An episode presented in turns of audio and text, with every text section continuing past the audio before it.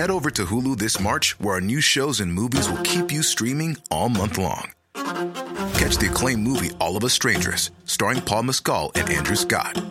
Stream the new Hulu original limited series We Were the Lucky Ones with Joey King and Logan Lerman. And don't forget about Grey's Anatomy. Every Grey's episode ever is now streaming on Hulu. So, what are you waiting for? Go stream something new on Hulu.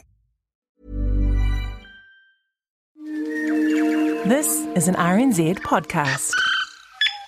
Hello, I'm Simon Morris. Right now, we're consuming films in cinemas and online like there's no tomorrow, with no thought as to where they're coming from. The fact is, most of them originated a year or two before the all conquering pandemic. There's got to come a time when all those shots of people crowding together with no thought of social distance are going to run out. Repeat after me.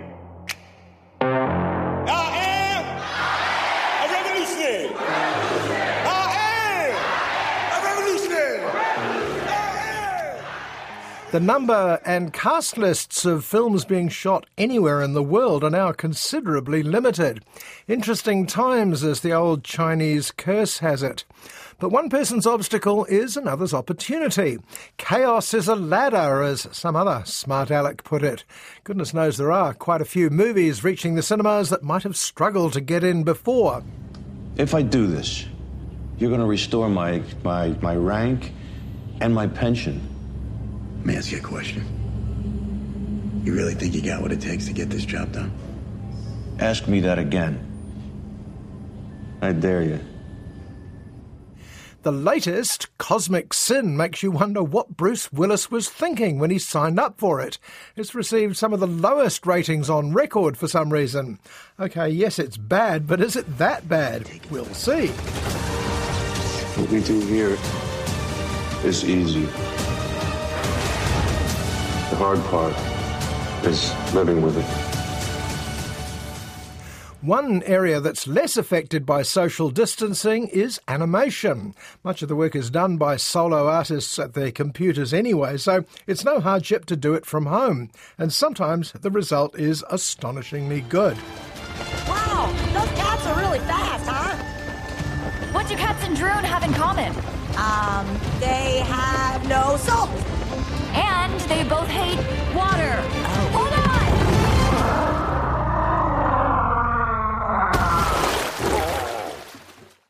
The Disney Studios' latest is called Raya and the Last Dragon, and much of the publicity is about the fact that it's a fairy tale with a decidedly Southeast Asian bent. The fictional land of Kumandra borrows from Malaysia, Vietnam, and the Philippines for a change. But it's also worth noting that the animation is pretty amazing, easily the equal, technically, of their Pixar stablemates. All right, guys, remember what we're looking for. And don't trust anyone. Hey, baby. Where are your parents? Hey, uh, who's baby? What? really? A con baby? In the past, the old Disney classics came from a wide range of sources, from Dumbo and Fantasia to Pinocchio and 101 Dalmatians. But these days, a Disney feature often means a new Disney princess, from Rapunzel and Mulan to Pocahontas and Moana. I'm not going on a mission with some little girl. This is my canoe, and you will journey to Te Fiti. Did not see that coming. The ocean is a friend of mine. And another thing, these days Disney princesses don't need Prince Charming to save them, or to do anything with them, really. Sisters can do it for themselves in Disney World. What would I do without you? You'll always have me. Has Elsa seemed weird to you? She seems like Elsa.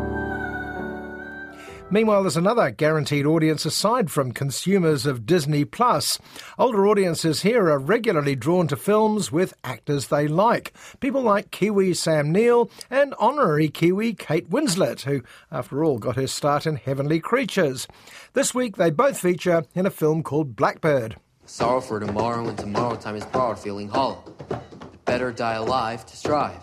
Say goodbye, feeling whole in your soul. That's the goal. So let it roll. Unlike some recent films targeting older audiences, Blackbird not only has a terrific cast, it has a sensitive director who knows what to do with them. Roger Michell made his name with the popular Notting Hill, but he won over the critics with more challenging fare like Venus and The Mother. Here he brings together a family gathering. Hey! Can we all behave as normally as possible? Yeah. Okay. Got it.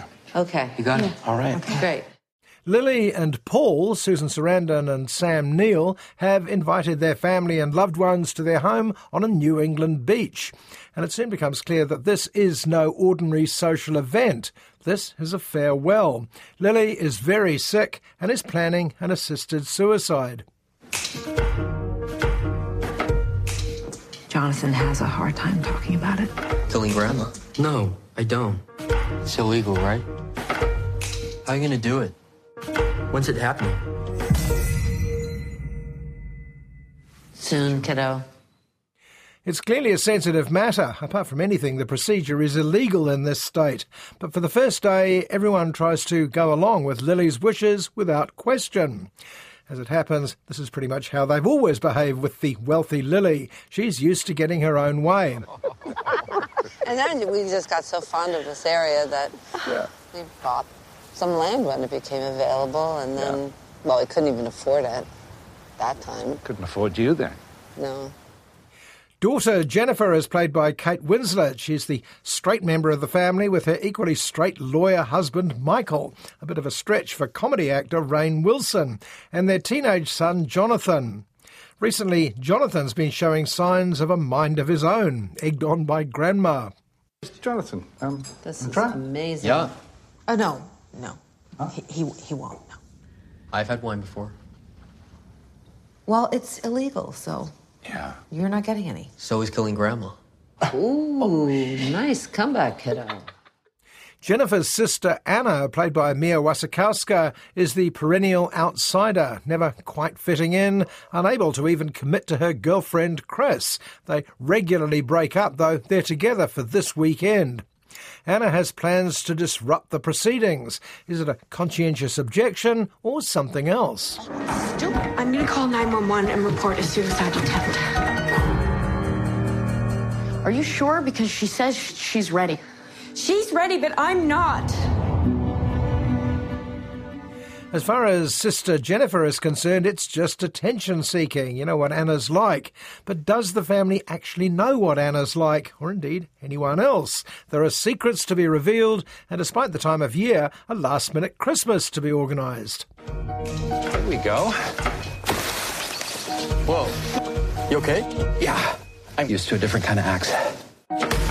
Anna, Chris, you up yet? I'm dead soon. You coming down? That should do it. and there's one more cuckoo in the nest. Lily's longtime best friend Liz, played by Lindsay Duncan. Why is she here? ask Jennifer and Anna in a rare moment of agreement. As it happens, Liz is always there, supporting both Lily and husband Paul. Is there more to this than meets the eye? What? I'm out of gas. Are you okay? Yeah, just I need a. Just wait, wait, wait, wait. Sit down. Hey, hey, Paul. Jen, can you come? Susan Sarandon is the undoubted star of Blackbird, a title that never gets any sort of explanation in the film, by the way. Sarandon plays Lily as that rare thing in these family dramas, the alpha female. Will anyone stand up to her, particularly at this worst time for the whole family? Inheritance has to all be spent on hookers and bluff. What are you thinking? You let her do what she wants to do. I want to know her. I want her to know me. But while Lily is the motor running the film, the heart of the story, if I can mix my metaphors a little, is Sam Neill as husband Paul. Decent, loyal, charming, and funny, Sam's essentially playing himself here, and nobody does it better. Now's the time to do it while she's still in charge of what happens to her. Aren't you afraid? You know, once we set a date, I stopped worrying about dying and I could focus more on living. Sam Neill characters are often noted for their stiff upper lips, so when Paul breaks down confronting his wife's situation, it's that much more moving. Blackbird is based on a Danish film, adapted by the original author, in fact. But families are universal, especially at Christmas, even a made up Christmas like this. She's fragile, isn't she? Give mom this one weekend without having the whole world revolve around you, Anna. Can you quit being a bitch? Director Roger Michell balances the directors delicately. Interestingly, he uses close ups very sparingly. Much of Blackbird is made up of wide shots. The film is trying to show all sides of a controversial subject, and in the end, it allows the characters and us to make our own minds up. You're gonna give me some life advice? The trick is you just show up and you give life your best shot. To wonderful life.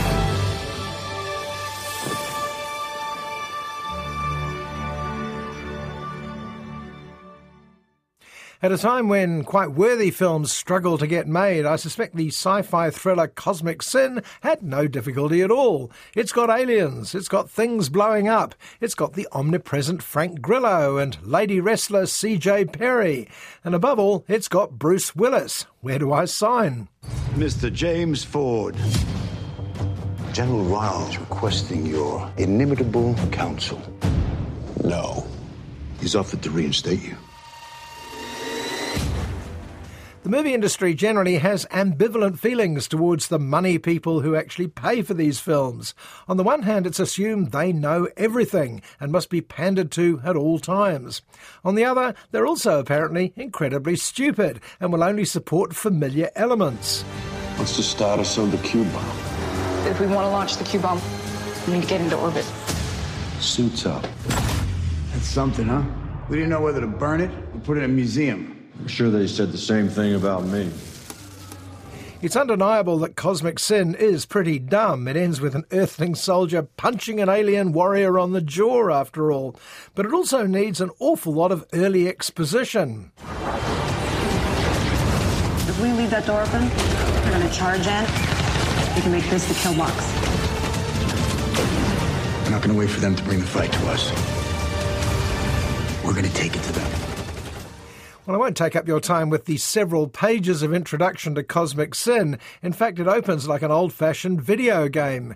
In the near future, we read Earth's space explorers colonized various planets, and a general called James Ford, shots of Bruce Willis, set off a Q bomb, and he got fired. Now Ford hangs out in bars and gets into fights. Good evening, General. Oh, wait. You're just a civilian now. But the action opens on a near deserted planet where a skeleton crew, always more cost effective than a large colony in films like this, suddenly realise they're not alone. They've made first contact with a gang of aliens, and then it all goes horribly wrong. Four hours ago, the crew of the Vander made first contact. Stay there. Another budget cutting device when making a film about alien invaders is to have it so they can instantly inhabit other people's bodies. So only one cheap alien costume required, while the other aliens are simply the people who were running away in the previous shot. In the event of first contact, humanity must strike first. To ensure the continued survival of our species. Former General Bruce Willis, last seen getting into a bar fight, remember, is invited to join old colleague Frank Grillo. It's time to put a band together to fight these first contacts, even if this flies in the face of standing orders. Operation Cosmic Sin is now a go. That there is a space gate. They can bring their army here. We're told that exterminating first contact aliens with extreme prejudice has been deemed a cosmic sin, lest you think the title of the movie is as random as the rest of it. Here comes the team, which includes the Doctor, an old squeeze of Bruce, we gather, as he gives her a twinkly look over his spacesuit. Frilled suit's uh, a little tight. Uh, needs a little more paint. kind of like me. There's the kid, Captain Frank Grillo's petulant nephew, who doesn't want to be left out of this fight. There's a sergeant without many lines. Guess who gets killed first? There's Bruce Willis's sidekick Dash, and the toothsome tech who gives him cheek. Who do you think I am? Sports drinking buddy? You never heard of the Red Rider of Booja, the Slayer of Eos? Mm, must have been before my time. And off they go, splintering the laws of physics, sense, and dramatic structure as Cosmic Sin stops and starts, blows stuff up, and generally behaves like a video game produced by Roger Corman. And to my surprise and some relief, the film has been hated, particularly by the audience it was clearly aimed at, but who couldn't wait to bite the hand that fed it. But we must consider that the force that was met with the crew at the Vandermeer was a um, rogue faction of their species. Okay. Like the separatists at Softy. Alien terrorists. All right, enough. A faction enough, that doesn't. Enough, enough. Ratings for Cosmic Sin were universally seven times lower than they ought to be. Even the least demanding consumers of genre movies ganged up to trash it. An expensive lesson for the 20 or so producers, I suppose, though I imagine Bruce Willis banked his cheque and moved on. But it's gratifying to learn that occasionally you can go broke, underestimating the intelligence of the film going public. Not easy, is it? What's that? Uh, giving orders is a lot harder than following them. Right? The releases of Disney animated features have reached production line regularity, so it can't be expected that the result will always be up to five star standard. For every Frozen, Zootopia, and Moana, there's bound to be a few Ralph Breaks the Internets and Winnie the Pooh sequels. Yes, well, the thing to do is issue a reward to the... I beg your pardon? You sneezed. No, I didn't. The word is issue, not at you. You must be catching a cold. But one thing remains certain in a Disney feature the animation will be pretty impressive, often setting the new benchmark for the art form. The latest, Raya and the Last Dragon, seems to have lifted the depiction of physical movement to a new high. Impressive. We could use someone like you. Let's catch you up. My name is Raya. Our lands have been at war for as long as we can remember. Our people never see eye to eye. This is particularly impressive since the animation was mostly done at home with the animators in lockdown, nowhere near live action models, apart from their own families. Raya and the Last Dragon borrows from Korean martial arts, Japanese anime classics, and Chinese fables.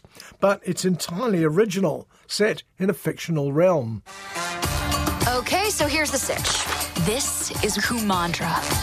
Each land is named after a part of the dragon fang, heart, spine, tail, and talon. Five fictional realms, in fact. The original kingdom of Kumandra was broken into five by an evil force called the Druun. The Druun was defeated by a bunch of magical dragons at the cost of their lives. There are no dragons left, only one magical dragon gem. We were once unified, harmoniously as one, until evil forces were awakened, shattering the peace and dividing the five lands. It sounds more complicated than it does in the film. The Disney people have had 90 years' practice getting exposition across painlessly. The last jewel is looked after by Princess Raya and her noble dad until, well, until disaster happens. The Druun returns and the jewel shatters. My daughter, I believe our people can come together again, but someone has to take the first step. Now, in order to restore peace, we must find the last dragon. Now Raya is going to have to get the five bits of Dragon Jewel back together. And to do that, she's going to have to find Sisu, the last dragon. So she starts searching. Six years pass, and Raya arrives at the last possible dragon haunt. Will she find Sisu? Hello? Oh, we need you to defeat the evil with the last of dragon magic. Ah, I'm gonna be real with you, all right? I'm not like the the best dragon. Okay, we need to keep going. Well, of course she will. The film's called Raya and the Last Dragon, isn't it? Anyway, Raya and magical sidekick Sisu, as always in Disney movies, played by a star comedian, in this case Chinese American favourite Awkwafina, head off on their quest. But first, they'll need to get a crew together. I wish to join this fellowship of butt kickery. Let's go. We'll have to watch our backs. We're not the only ones looking. There's a one eyed pirate called Tong. There's a feisty street kid with his own boat called Boun. There's a cute baby pickpocket and an enormous armadillo called Tuk Tuk.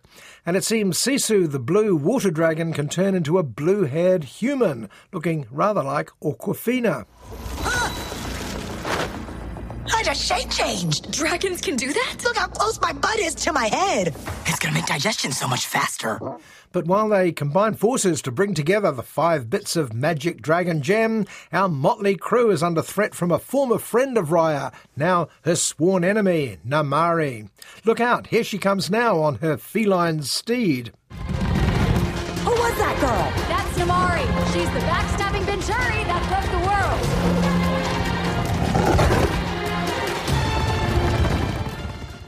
The great thing about having the sort of budgets Disney films can toss about is they don't have to put up with anything that'll just do.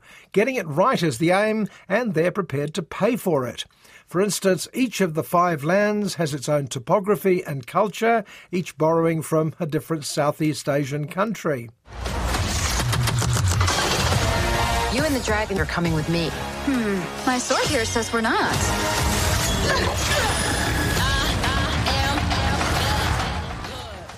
And the voice talent has been carefully selected too, benefiting from the fact that there are a lot more star Asian voices available. From Britain, Benedict Wong and Gemma Chan. From Canada, Sandra Oh. And Star Wars, Kelly Marie Tran as Raya. The world's broken. You can't trust anyone. Maybe it's broken because you don't trust anyone. You just have to take the first step. Is Raya and the Last Dragon a stone cold Disney classic for the ages? Well, hard to say. You never know until it's been around a few years. But it looks fantastic. Its heart's in the right place. It's funny, but there are also moments where you truly believe things may not work out. Why are you here, Divine Water Dragon? Isn't that obvious, big guy? My girl Raya and I are gonna fix the world, bring everyone back. You're gonna bring everyone back? I wanna help. And the film's much trumpeted diversity is put to good use, not as an example of the dreaded virtue signalling, but because new stories and new characters are interesting, less predictable, and frankly, more fun. As I always say with a film like this, borrow a kid and go and see it. You'll both have a good time. Which brings us to the happy ending of this show. I'm Simon Morris, and I hope you'll join me at the movies, same time next week. Head over to Hulu this March, where our new shows and movies will keep you streaming all month long. Catch the acclaimed movie All of Us Strangers, starring Paul Mescal and Andrew Scott. Stream the new Hulu original limited series We Were the Lucky Ones with Joey King and Logan Lerman. And don't forget about Grey's Anatomy. Every Grey's episode ever is now streaming on Hulu. So, what are you waiting for? Go stream something new on Hulu.